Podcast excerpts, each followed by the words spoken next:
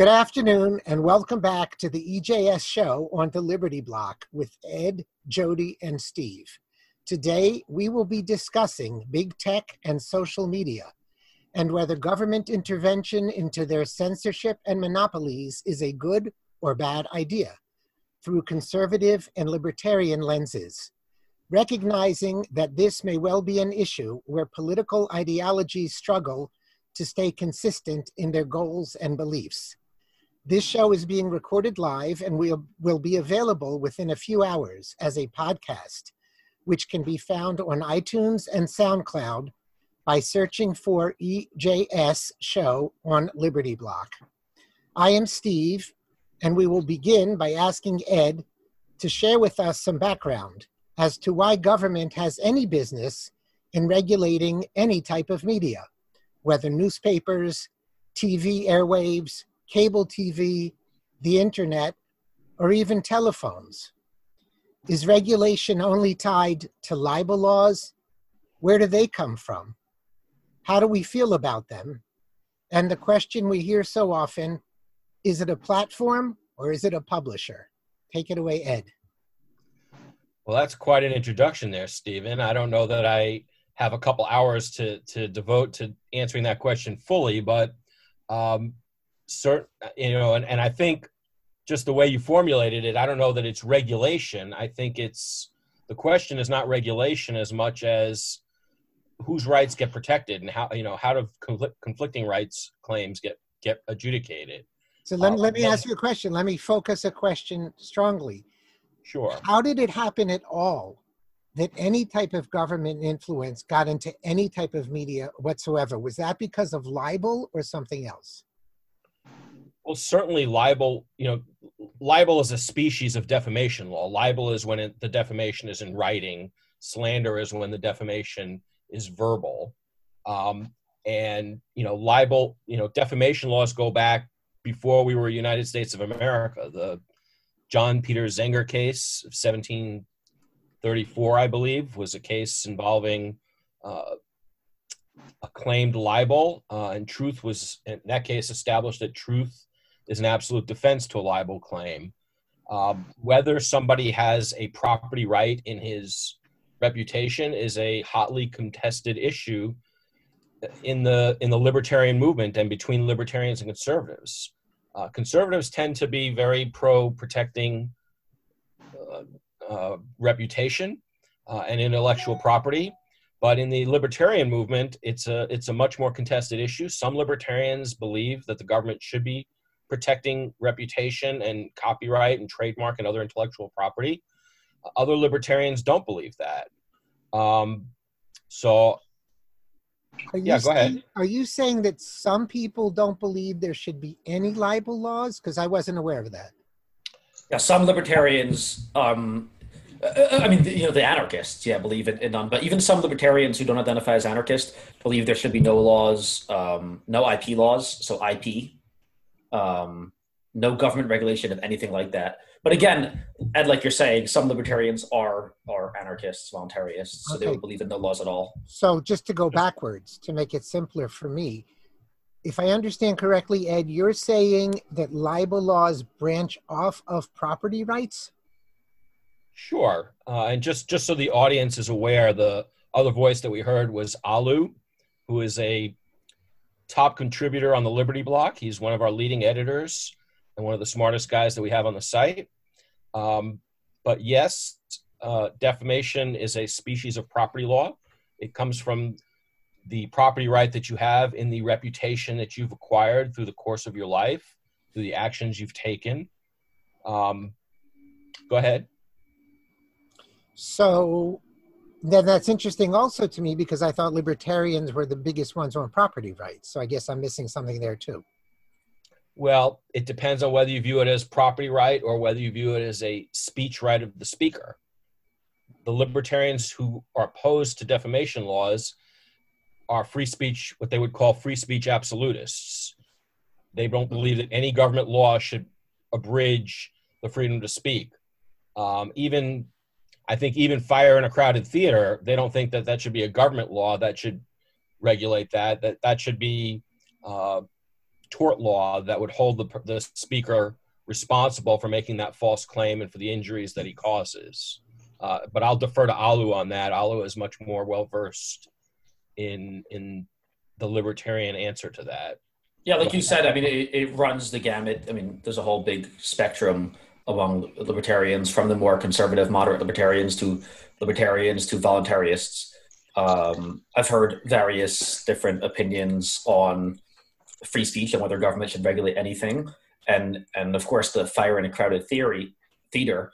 People bring up that argument in regards to the First Amendment and Second Amendment when they say there could be some regulation because even the First Amendment has some regulation. You can't threaten to murder someone. You can't uh, put up like you know a free speech, you know, child porn or something on the internet that's not free speech protected, or fire in a crowded theater or something that might uh, be dangerous. So some things are not protected, and that's one of the very few arguments that I think is at least a challenge for me when someone brings that up, and it's a it's a, a good question as well. Um, but you made a good point about tort law. It could be regulated maybe in a, a, civil case, if that's what you mean, like a civil lawsuit, holding them liable for the injuries from being trampled instead of uh, being a, a, law as far as preventing speech. Wait, I, so now I'm, now I'm really confused. Torts are civil actions, correct? Yes, they are. No libel is a crime, is it? Well, there used to be criminal libel statutes. Um, I haven't looked into this recently. I don't know if there's still any criminal libel laws, but it, before New York Times versus Sullivan, which is a 1964 U.S. Supreme Court case, um, there used to be criminal libel laws. Uh, the New York Times versus Sullivan standard that got implemented. I don't want to say that it precludes any criminal libel laws, but it makes them very difficult. Um, and the subsequent interpretations of the Sullivan standard which requires fault on the on behalf of the speaker makes it make also makes it hard. Um, so, but right now you're saying libel is generally not criminal. Right now, libel is generally just a, a civil thing. I think it's generally. I I don't know there. It may be exclusively civil, um, but I know there used to be criminal libel statutes. I can't tell you whether there actually are right now.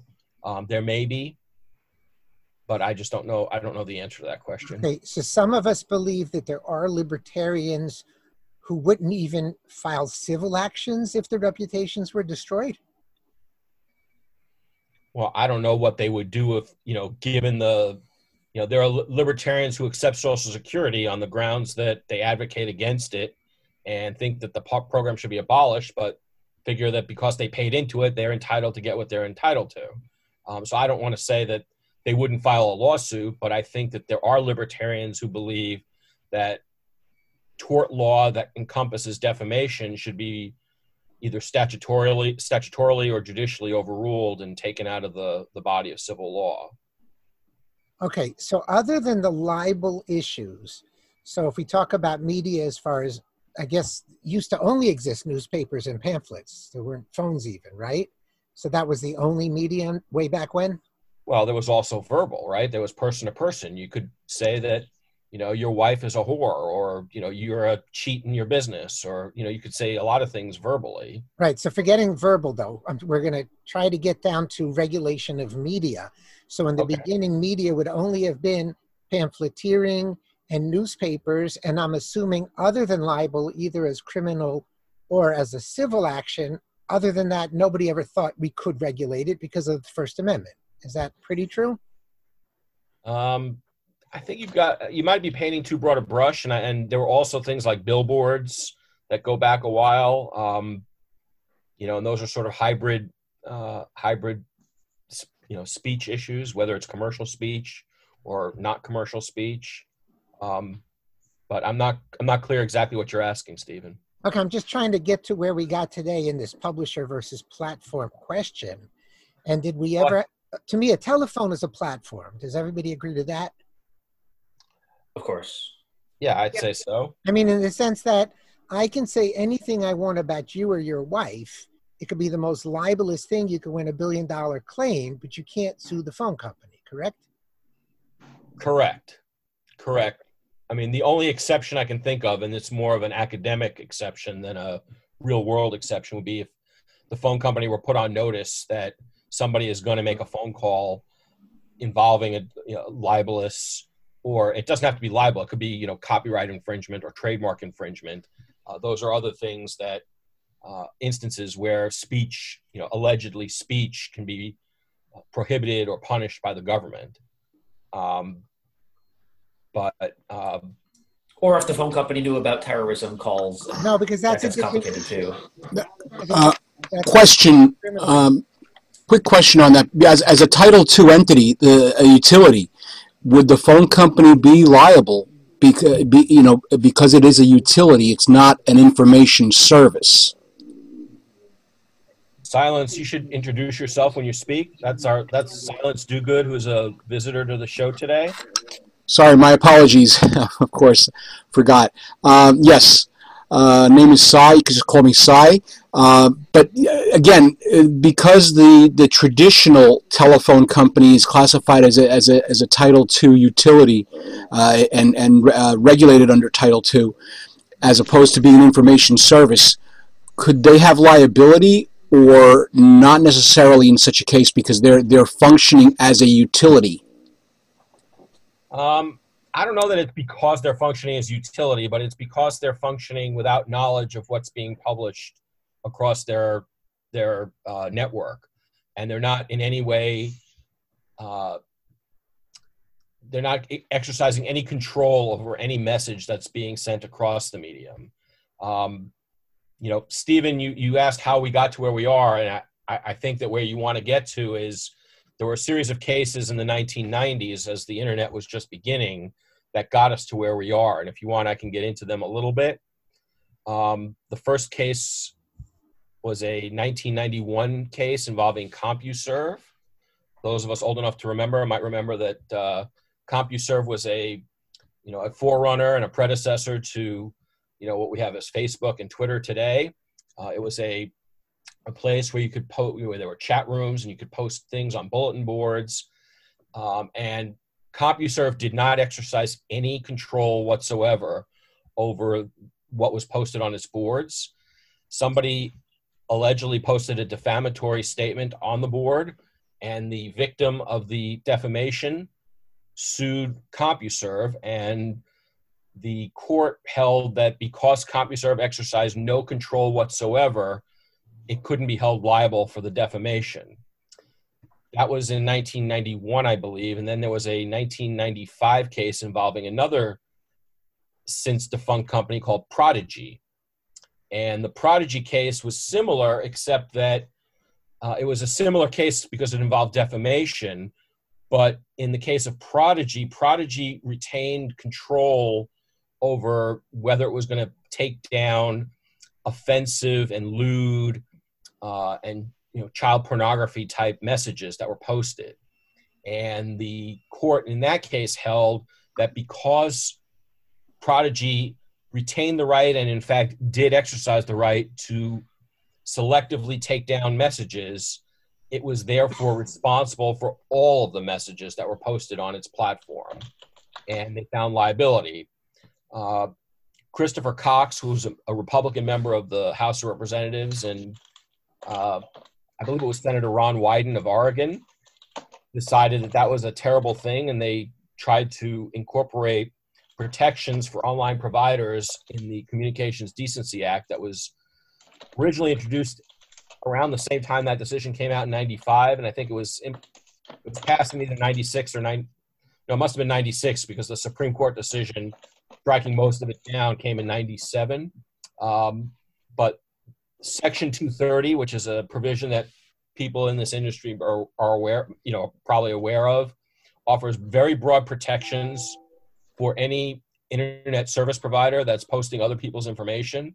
Um, it, the protection, if you read the section, is it's phrased in the language of uh, Good Samaritan provision. Uh, the intent of the section was to protect the type of uh, moderation that Prodigy was doing, namely making sure that obscene material didn't get didn't remain posted, that child pornography and sex trafficking ads didn't didn't stay up. Um, but nonetheless, even though the title of the, of the section does incorporate the words "Good Samaritan," the actual language of the statute is pretty broad. And a 1997 case involving America Online, which is another blast from the past, uh, squarely came down on the side of America Online when somebody claimed that uh, information published on America Online defamed him uh, and asked to have it taken down. America Online said, no, we're not going to. And the person sued. I think the person's name was Zeran or Zaran or something like that, Z E R A N. And uh, the court held that America Online was protected by Section 230. And the social media companies have basically run from those decisions. You know, they've taken those those decisions from the 1990s and they've run with it. Um, and they have expanded what they moderate so that it's no longer merely a Good Samaritan exception. Um, and it's no longer limited to just protecting, uh, you know, being able to take down pornography or sex trafficking or or thing or criminal activity.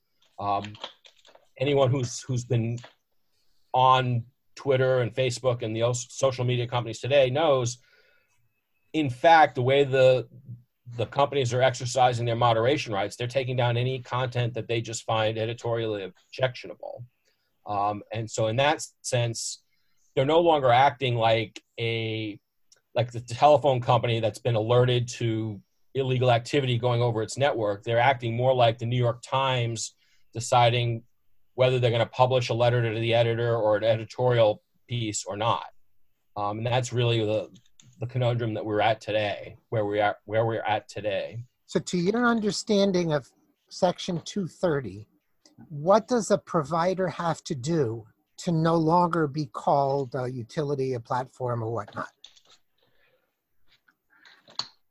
it has to exercise editorial control over content. Okay. Um, and that content that is not just criminal activity, which it clearly is. Well, no. I'm sorry, Alu. What did you say? Excluding criminal activity, because that everyone agrees they can uh, censor. Correct. They can. I I think the it's unclear. I mean, I think that you know if you look at Section 230 itself, it's ambiguous and President Trump recently uh, issued an executive order interpreting Section 230 to limit it only to the cases where the internet provider, in good faith, believes that he's taking down criminal activity, uh, pornography, obscene material, other uh, copyright infringement or intellectual property infringement material, anything where there's a good faith basis to believe that the material is somehow illegal in some way. Um, I don't think that the statute necessarily requires that. That's a reasonable reading of the statute, but I don't think it's the only reasonable reading of the statute. The uh, the internet providers are all going to say that the, the, wording of Section 230, if you look at the actual language, is broader than that, and it just it gives them a blanket limit of liability. I don't think that's what was intended, from what I understand of the law and from what I've read of uh, what Chris Cox and Ron Wyden were writing in the 1990s about it, uh, but it may need a legislative uh, fix. So, to get where we're trying to go, it's how can a libertarian be comfortable with any regulation of internet providers, even though we're hurt very badly by them refusing to platform us, etc.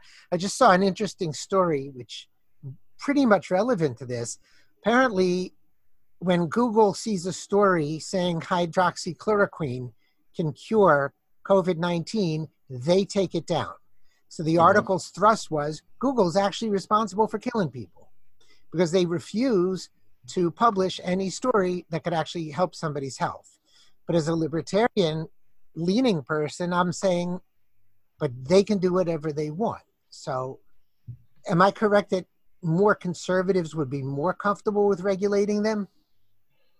Well, the issue I think is is not do they have the right to take that down? The issue is if they take that down, if they exercise the level of control to take that down, do they then expose themselves to liability if somebody else commits a real defamation?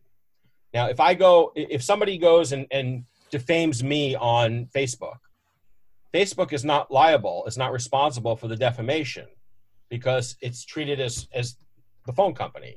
However, if Facebook starts moderating comments and deciding what is going to whether it's going to publish certain things or not, then I could come after them the way uh, Prodigy was subject to being sued before Section 230 was in, was enacted.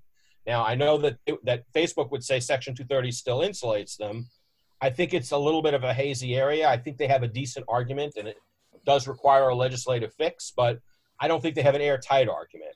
Uh, it looks like Alu has something he wants. I, I think, I think in a world where things made sense and there was equal justice under the law, Facebook would be vulnerable if to being sued, and they would be guilty civilly or criminally or both if someone did defame you and they didn't take it down as soon as they were notified. Right now, if some John Smith defames you on Facebook and said Ed is a schmuck, they have to take it down because they've already proven that at least sometimes they censor things, you know, at least limit the visibility or warn people or totally remove things that defame their friends. Just the other day, I tried sharing a post that was slightly negative about Biden. It said, I think Biden is not very good on civil asset forfeiture, or Biden, um, you know, supported segregation back in the day. And Facebook gave me a big warning saying, hey, don't share this. You know, it's an old article. So they stuck their nose in there as a publisher, not a platform, to protect Biden. Now, if they don't protect you as much as they protect their friend Biden, you should be suing them at least civilly. And as far as criminally, we'll get to that. But at least civilly, they you should tell them that they should protect you from not only defamation that, that's a lie, but just anything that's negative about you you should sue them if they don't protect you as much as they protect Biden because it's unfair that they. And by the way, I want to talk about in-kind donations. That's how aggressive. Okay, we're was. gonna we're gonna go back to in-kind. I want to go back to the election law. Please remind me about that. But I think Ed, you may have cleared something up that I may have totally misunderstood. Um, so I shouldn't have any problem as a libertarian with them taking away Section 230 protection because it's still not going to be criminal. It's just going to allow me to sue like I'm allowed to sue you or anybody else. Well, not just the way you sue me or anybody else, but I think the better analogy is the New York Times and all these newspapers have gone have existed for hundreds of years without any Section 230 liability. They're responsible if they post either online. Well, actually, I shouldn't say online. If the if the New York Times publishes a letter to the editor by someone who says, you know, Ed's a fool and he's a moron and he does this and he's, you know, I, I can sue the New York Times in addition to whoever signed that letter to the editor because it's the doctrine is what's called republication. The New York Times has chosen to republish somebody else's defamatory statement. So Facebook, on the other hand, is saying, well, we don't, we're not responsible for what somebody else publishes because we're not making that editorial choice. Now, if they're selectively picking and choosing their messages, I think there's an argument that they are making that choice.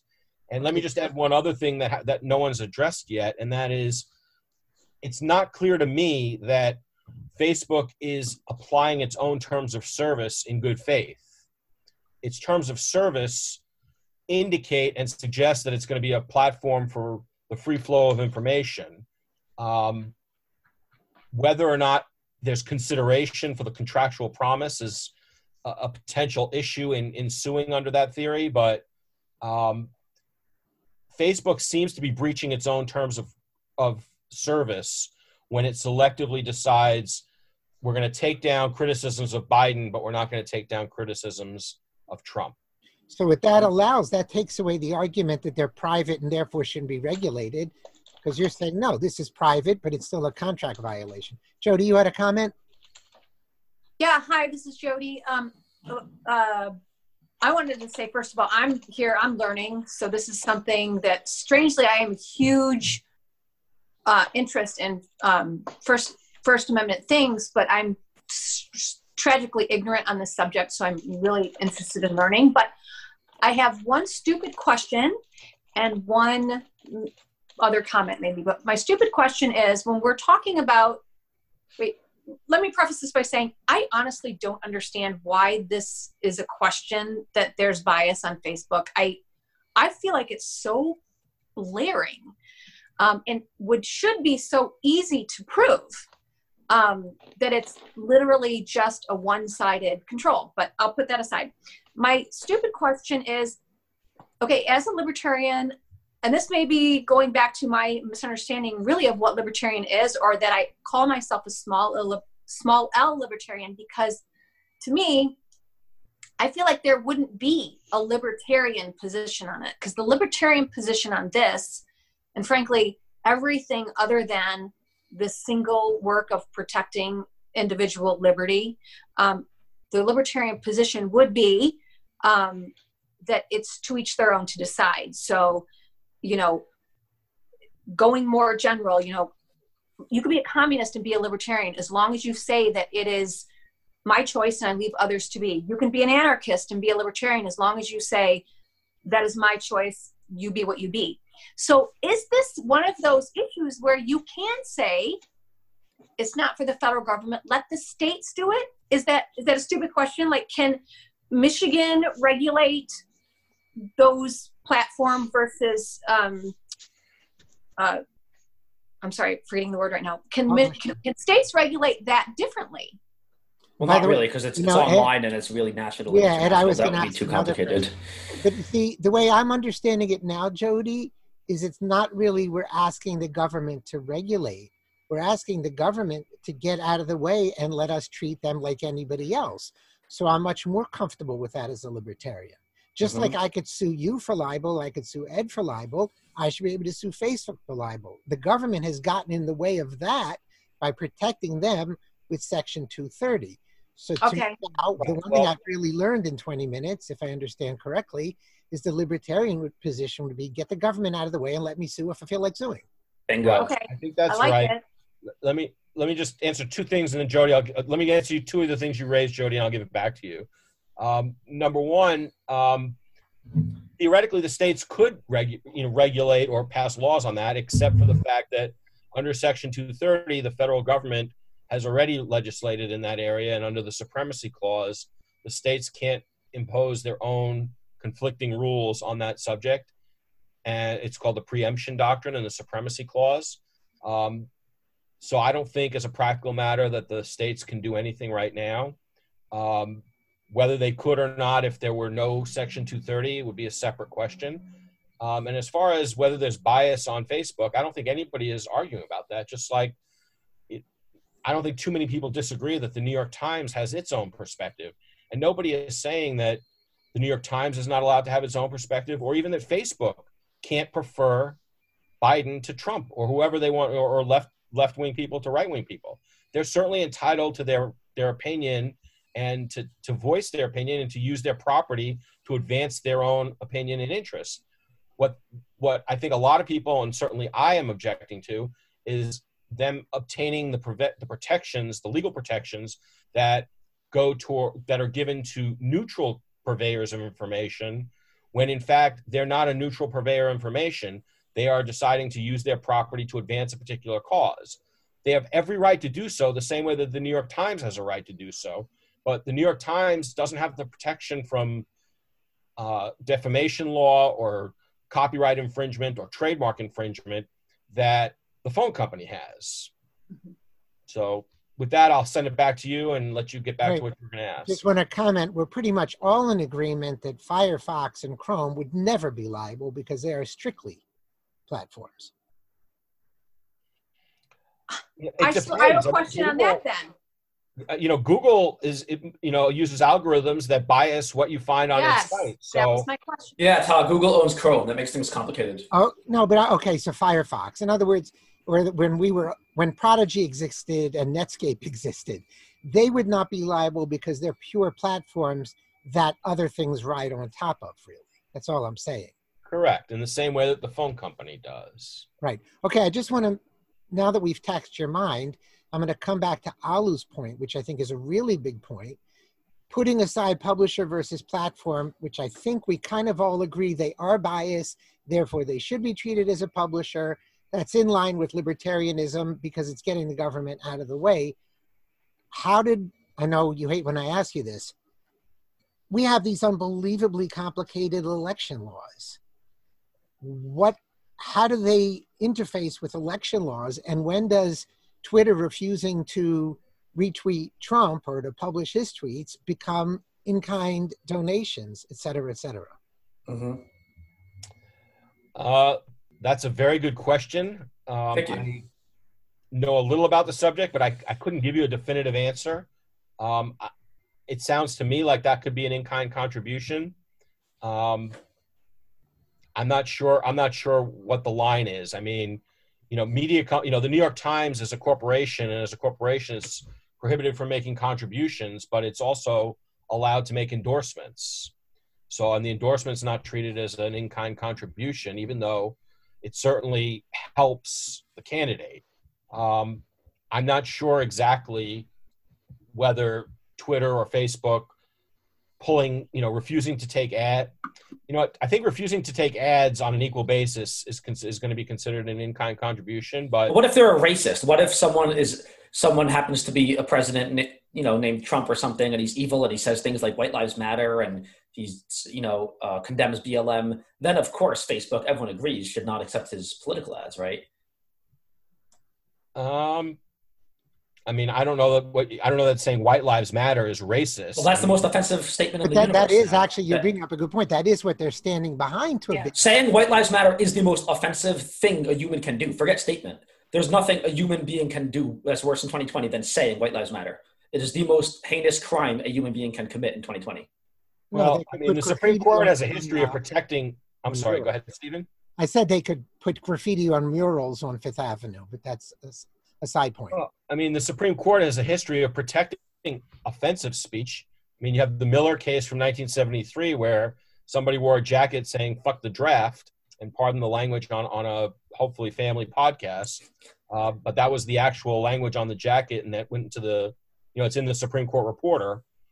And the Supreme Court said that that was protected speech, and it Yeah, be- well, not just protected by the Supreme Court as far as the First Amendment. I mean, I mean, as Facebook, and that's what I posted in the chat just now. Once we let Facebook take down anything, even if it's a, a real crime on the books, if we let Facebook take down anything, even the most horrible trafficking, you know, things in the universe, the next step will be for them to remove all White Lives Matter, which I believe they're already censoring. Because currently in 2020, in the climate we're in, it is considered the most horrible thing a person can do or say in the universe, saying White Lives Matter. We have cities removing things and doing criminal investigations for posters put up. They're saying White Lives Matter. It, it's considered the most heinous thing a human being can do.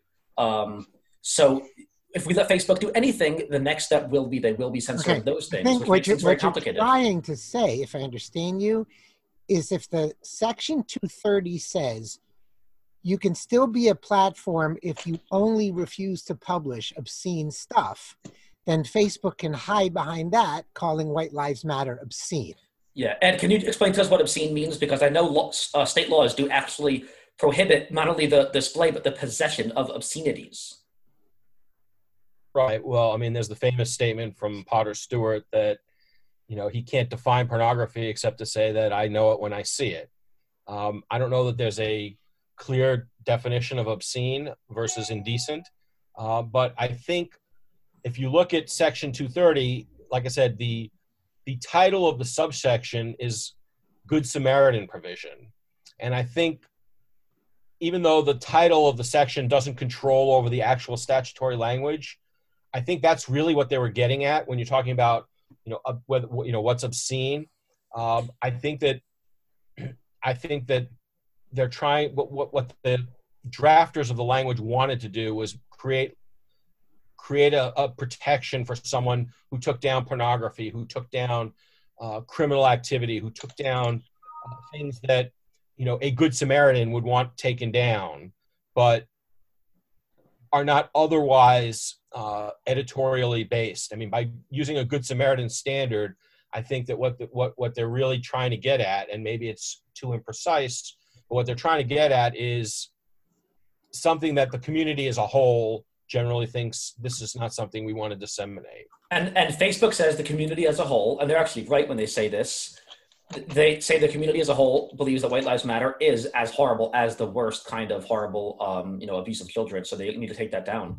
And that's you know that's where things the Overton window I would say shifted, but also got totally warped up, and it's totally changed. You know, the shape is totally different of the Overton window as well. It's become warped into a different universe. Now, it's interesting because, to my knowledge, the fairness doctrine is no longer um, in effect, correct? Correct.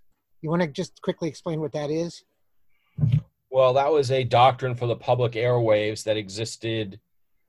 I don't remember when it was implemented. I want to say it was in the 1930s, but I'm not positive. And it lasted until Ronald Reagan eliminated it in, I believe, 1985. Uh, it said that uh, any user of the public airwaves had to offer equal time to different viewpoints. So, uh, you know, ABC, NBC, CBS, uh, even the public broadcasting channel had to offer equal time to different viewpoints and couldn't just editorially slant themselves the way, say, the New York Times editorially slants itself. Um, and it was justified on the basis that uh, there were a limited there was a limited spectrum of bandwidth for uh, communication over the television and over the radio, and they didn't want to allow one viewpoint to dominate another. They want the the writers of the legislation wanted to make sure that all viewpoints could be broadcast over the limited bandwidth of the airwaves. Which pretty much doesn't apply to the internet. We don't, we don't have limited It bandwidth. not only doesn't apply to the internet, it doesn't apply to cable TV, which was just at its embryonic beginnings in 1985 or whenever the, you know, during Reagan's presidency. Uh, you know, cable TV began in the late 1970s, early 1980s, um, and that was not subject to to the um, same FCC reg- Federal Communications Commission regulations that the main networks uh, of television and radio are subject to, or the same broadcast licensing regulations. Uh, comment question. Go ahead, Cy. Uh, yeah, and, and that that bro- basically emanates from the the whole thing about uh, broadcast airwaves being a natural resource. The frequencies used by the uh, by these entities to broadcast to uh, to um, institute television and radio stations, and and therefore a, a natural resource that is a finite resource. In order to do this, that, that's the reason why they had to have these this fairness doctrine and and to um, um abide by these these rules. But we have today a situation where we have a blurring of the lines. Uh, we have internet service providers becoming content providers, distributors becoming internet service providers. You look at you look at, for example, Comcast that now owns Universal. Okay, it owned the pipes. Now it's owning content as well as distribution. So you have this vertical integration that's really causing a blurring of the lines, which I believe calls for a re-examination of of of what you know what should be um, allowed, what should be uh, permissible, and what should be uh, mandated by these these entities that that now are no longer just the owners of the pipelines of uh, and and finite resources. So I think that that because everything is kind of melding together. Everything is becoming information. How it gets delivered, most people really don't care, and they couldn't even distinguish how it gets delivered. All they know is they go to watch their favorite show, and they sometimes can't even tell you what, what channel it's on. They just know their show. Go ahead, Jody. No, I was just going to ask is there any um, bubbling up of any sort of way that is this going to the Supreme Court to have this sort of hashed out? And the facts of the matter, as far as the blatant bias being put on display and scrutinized legally? Well, I think Prager University is one of the few entities that I know of that has tried challenging these act these uh, Facebook and Twitter actions through the courts. Um, my recollection is that they didn't meet with much success. I think they lost their case, uh, but I don't remember the details. Um, I don't think it's working its way through the courts. And having looked at Section 230, I'm not sure it's a great case to bring to the Supreme Court. It's probably a better case to be brought to the legislature to ask for the legislature and Congress to clarify what Section 230 really means. Um, I, I would be concerned that a, a Supreme Court decision might not go the way it sounds like most of us here, are certainly the way I would want it to go. Um, I, Why? I would can't- legislators pass legislation. to clarify that se- what Section 230 protects and what it doesn't protect. Well, I, I was I was um, mocking the legislators who don't pass Yeah, legislation. I'll give it- anymore. They just I'll give it right for back to. Jody, but the, the point is a lot of people are complaining that social media is so powerful that there's nobody in Congress that got the gut that has the guts That's what I was going to say. to touch it. Go ahead, Jody. Oh, I'm just, I'm still, I maybe you already said this, Ed. I'm not sure. I'm sorry if I missed it, but why? Like, why, why wouldn't it go our way in the Supreme Court? It seems like such, what's the word? I, evil is the only thing I can come up with, but it seems like it should be a blatant, I don't know. Why, why, why would it not go our way? And why didn't it? I, I guess that's maybe some research to be done, but Well, Comment? Go go ahead, Cy. Uh, possibly the reason why, uh, one of the reasons why, in my personal opinion, is that um, there's a there's a loss of moral compass at almost every institutional level of our society, uh, from the politicians, the lawmakers, uh, almost at every level. People that are in charge, people that have the authority and the expertise, are afraid to step up and make the decisions that are good for the collective, for the for the entire collective and they place their own personal agendas above that, and therefore they're absolutely terrified of being singled out in social media because of what it will mean to them on a personal level. Let me let me just let me interject a little here too. Uh, jody uh, let me try and address your question. I, while Cy was talking I, I actually called up section 230 on my phone here. Um, subsection a of section 230 deals with congressional findings where they're trying to foster a free speech and a broader internet. Um, and likewise section subsection b is that is the policy of the united states to promote the continued development of the internet and interactive computer services to preserve the vibrant and competitive free market that presently exists, to encourage development of technologies which maximize user control, goes on and on. But the key one is subsection C. That's where the protection is. And the, the title of subsection C is Protection for Good Samaritan Blocking and Screening of Offensive Material. C1 says treatment of publisher or speaker. No provider or user of an interactive computer service shall be treated as the publisher or speaker of any information provided by another information content provider.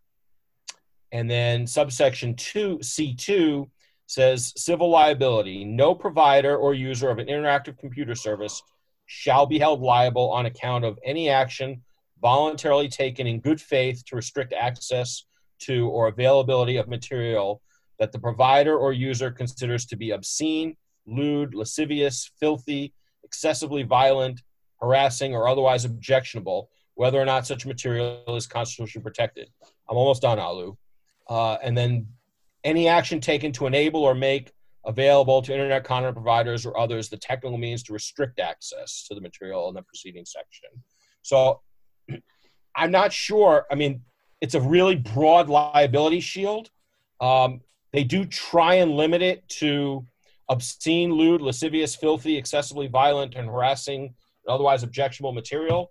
But that's not the way the courts have interpreted it so far. And I wouldn't be confident that the U.S. Supreme Court is going to narrow it, the prior holdings to the specific exemptions in that statute, especially when you have other language in the statutory language that specifically says it's intended to be a broad protection and to protect the the growth of the internet and the vibrant free market.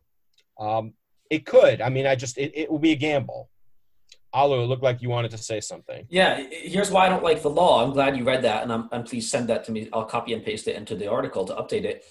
What I was hoping the law said was that Facebook is only protected from losing their platform status if they remove criminal activity material. But this just gave them a tremendous blanket, broad protection, an excuse to remove anything they consider offensive, lewd, whatever, logicious, whatever the other word was, or otherwise objectionable.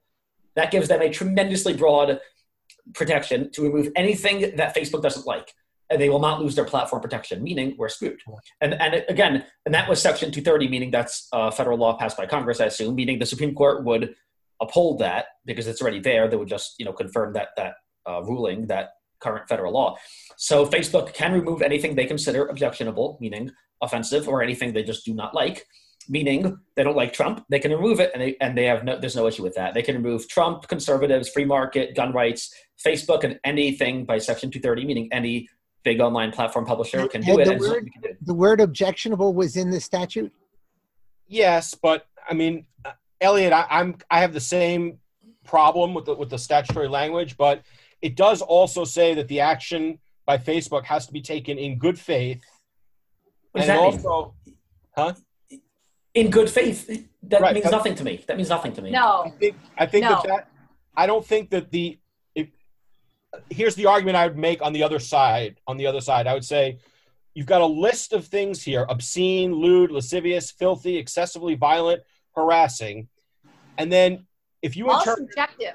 if you in- if you interpret the last item or otherwise objectionable as broadly as you're saying, that effectively moots the the rest of the list. I agree. That's what I'm saying. Yeah. Yeah. I think the but I think the, the the better statutory reading is that other objectionable material has to be of like kind to those other things on the list.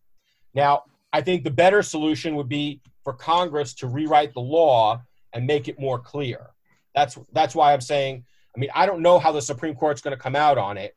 Um, I think we it would be a better thing if the, if Congress passed an amendment to the law that clarified exactly what's intended there.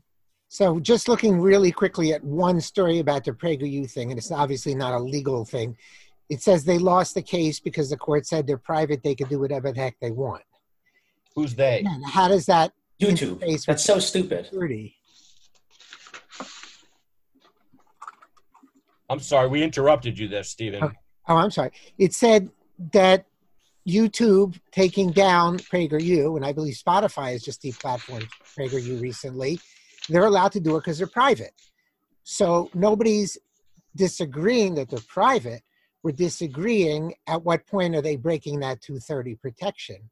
And I, I hate to say it, but the way Alu said, the Overton window has moved so far. If I wanted to put up an ad for Aunt Jemima, and God forbid, let's say I wanted to sell one of those old bottles as a collector's item on eBay, they could take it down and say that is like totally out of bounds of decent behavior right now. And by the way, Amazon just took down all of its Redskins stuff, and they can say we're that's indecent Redskin stuff. And the proof being that the groundswell to take away that name has been so big. Obviously, the populace at large thinks that that's beyond the pale. So, Jody, you had a comment? Uh, no, I was just going to say, um, aside from their ability to remove content, they've come up with the ability to sort of control the outcome of the content when they have now um, formulated their fact checking groups. And they're using fact checkers who themselves have such an extreme political bias. And if you have ever spent much time following the places like PolitiFact, it's rather extraordinary the lengths that those that organization goes to to spin what they say. You know they will literally say um, something is something somebody said is not true. In the facts that they share they'll say show you that it's true but they'll make this you know intellectual gymnastics to say but this is why we're saying it's not true and it will be profound they're using these kinds of organizations so that when I post something, instead of taking it down, they're going to take it down now with these. It's kind of a different way. Why is that not considered uh, being publishers when they do that? That's not, that's coming that's from exact- them. Sorry, Jody. I, I think that's exactly the question. And integrating what you just said with with what Stephen said about the PragerU case, nobody nobody believes that Facebook doesn't have the right to have fact checkers. They have the right, the absolute right to have their own opinion, to advance their own agenda. The question is, at what point does doing that strip them of the liability protections that are intended for neutral purveyors of information? Um, I, you know, I think that the exception in Section 230 was intended to be a narrow exception. And when I say exception, I mean the, the exception to the liability shield. I think that they were, the list of things that are that are in that list are are you know things like pornography things like child trafficking things like advertisements for criminal activity or solicitation um, I, I, don't think it was intended to broadly exempt uh, social media companies from the kinds of liability that newspaper publishers for example have been dealing with for hundreds of years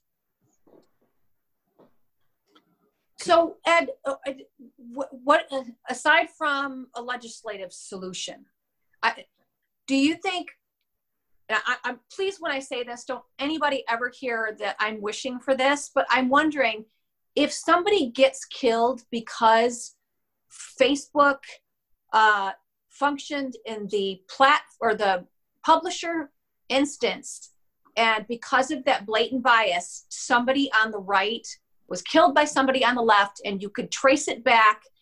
Would that wake up the 230 viol would would that be an avenue to i'm not saying i wish for that. I'm saying it's already happened. People would that at least start to say okay wait this is this is totally happening it's a total violation of well, Jody, if you look at the case, if you look at the case I mentioned 20 minutes ago, that Google won't publish that hydroxychloroquine may save lives. So obviously, the fact that thousands of people may die because of their publishing bias yeah. doesn't seem to get that many people upset. I want to wrap up in a few minutes, but I want to throw one more thing at Ed, since he's still putting up with us. The third leg that gets involved here when we talk about the right of government to get involved is this wonderful thing called antitrust and busting up monopolies. And we probably have to dedicate a half an hour to that. And could I ever be comfortable libertarian wise with breaking up a monopoly? And I, again, I know that's a pretty big subject. I think it is a pretty big subject, and I think it sort of segues into, you know, I, I sort of wanted to when we get to the end, I kind of wanted to get to a more higher level overview of what's going on. Um, I think in general, antitrust law is not a good thing. I think that if you acquire property, the more the merrier, and I don't think that that getting more is necessarily a threat. Um, or I don't think it's even forget about necessarily. It's not a threat. However, and and this sort of gets to the the higher the, the more higher level overview I wanted to eventually get to. I think that the libertarian answer of of liberty and freedom really has problems with what to do when the market is taking you to dictatorship. And if you go back to the founders, the founders were were in in uniform agreement that virtue was a necessary requirement of the people and that no good no constitution would be of any good if the people lost virtue. And the question for a libertarian i think is what what do you what is a virtuous person supposed to do when he becomes surrounded by non-virtuous people? But the but the non-virtuous people are you know like if it's 50-50 i mean like today I wouldn't call America an immoral society, but I also don't think we have the level of virtue that we had at the time of the founding either. And we're sort of in a transition stage. And the question is, well, what are what are we good people supposed to do when Facebook, for instance, or Google work together with the Chinese Communist government to perfect censorship, to implement and enforce censorship in that country, and then they bring that knowledge back over here and they have their own political agenda that in the academic sense is totally protected under the first amendment that they can be for dictatorship. But they want to influence the entire culture to to adopt their point of view. Do the rest of us have to just sit there and you know build your own internet build your own credit card systems build your own banking system?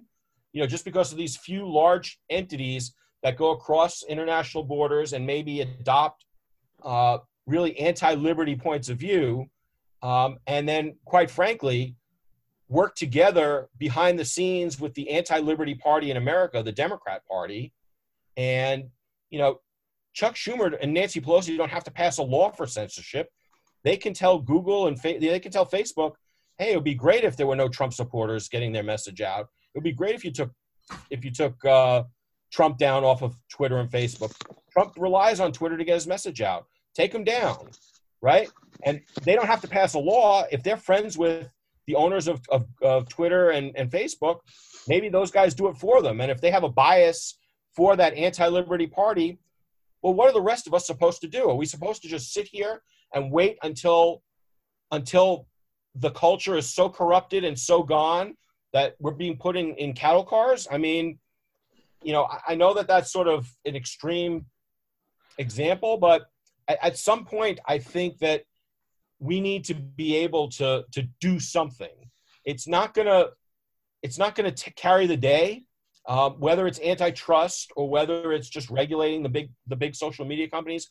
I don't know the answer, and I'm not advocating regulation per se, but I am saying that I think the libertarian answer of do nothing doesn't doesn't really address what to do when the culture is in the beginnings of being overrun by statist totalitarians, which is where we are right now. Okay. And, and I see a bunch of you want to want want no. questions, so I'll yield the floor. Hold on, Ed.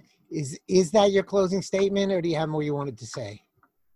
Um, that was what I wanted to. I mean, I, that was what I wanted to say. I can respond to what people have have to say in response to that. Okay, I'm going to give Alu a closing question and statement, and Jody a closing question and statement. Okay, Alu, go first. Yeah, and you raise great points, obviously, and, and I've said this. We've written articles about this in the past. 100%, I agree. It's not just the you know politicians on the left that are fighting against the authoritarians. It's tremendously powerful, omnipotent private companies like Google and Facebook. What I've been wanting to say for for a while now, I just haven't had a chance to speak in a while now, is nobody. The practical thing. This is all academic. The practical thing that I want to keep hammering at is nobody has the guts, even if they wanted to do this, no one has the guts to go up against Facebook and Google and strip them of their platform status. Even if Schumer wanted to, he probably doesn't want to, but even if he wanted to, he doesn't have the guts. Gorsuch and Kavanaugh don't have the guts, and Clarence Thomas and Trump doesn't have the guts. No one has the guts to strip Zuckerberg and Google. Literally, the most powerful people in the world are the owners of Google and Facebook. They control the world. They control the narrative two or three billion people use Facebook and Google. Really, everyone on the internet uses Google, 99%, I believe. So nobody has the guts. And this is beyond antitrust monopoly. This is beyond. If there's a word for super monopoly, that's what Google is. They, they run the world. Um, right, but, but, Ed's not arguing with you. He's asking what, yeah. what do we do? Yeah. I think for next week or whenever we revisit, that's going to be a difference between what conservatives do. Yes, and well, my answer. Do. Yeah, my answer to what can we do is I think we have two options, and I, we generally agree. We can either give government more power and hope they use it for good to regulate these, you know, companies like Facebook and Google. But I don't trust people like Trump and, and Comey and Clinton and Barr and Pelosi and Schumer, so I don't want to give them more power. The other option is vote with our dollars, and we still can. I know Facebook and Google have more money than I do.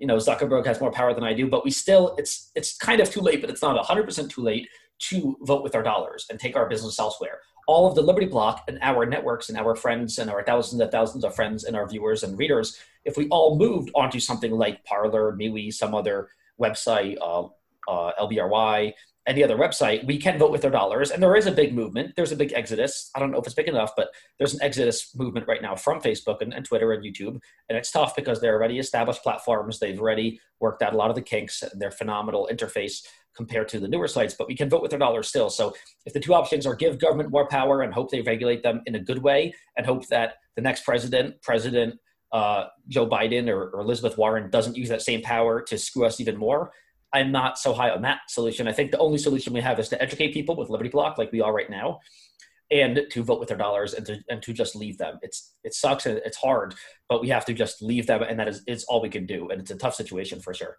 Jody, I'm going to give you the last closing statement and all your questions and all the time you want. I'm really happy Alu did not mention the real solution. We're going to leave that for another time. Go for it, Jody.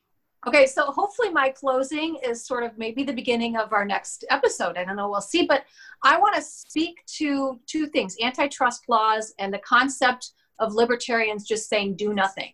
And I'm going to I'm going to speak to it through the prism of healthcare because that's where my background is. But antitrust laws, and Ed, you can correct me if I'm wrong, but antitrust an antitrust law and a trust law, and a really good example are the certificate of need laws. And so if if we're going to say people people look at healthcare and they think that this is capitalism. Healthcare in America is not an example of capitalism. Healthcare in America is an example of what you do when you say, government, protect me in this industry. And it's been decades of happening. And certificate of need laws is a really good example of supposed attempts to protect people, the buyers, the purchasers from monopoly. And the exact opposite is happening when you can't open a healthcare facility in an area without the express permission of existing healthcare facilities in the area. We know they're not going to they're not going to allow it.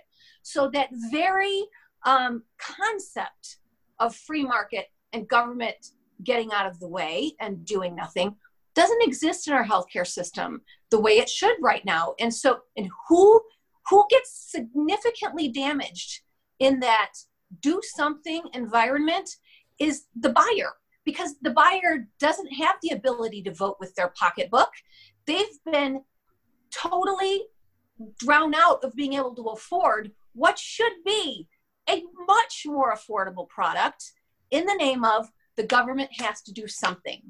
So I yield. Hopefully next week we can get into that more. Was Ronald Reagan? What did he say? It. We're here from the government. We're here to help you. right. Um, it's not going well. Okay. I mean, uh, just going to wrap up, say goodbye to everybody. And so that I don't get yelled at, I'm going to mention that this podcast will be up on both SoundCloud and iTunes, hopefully within an hour or two. We look forward to being back, hopefully next Wednesday, 3 o'clock, which should be our regular time. And thank everyone for participating. Have a wonderful evening.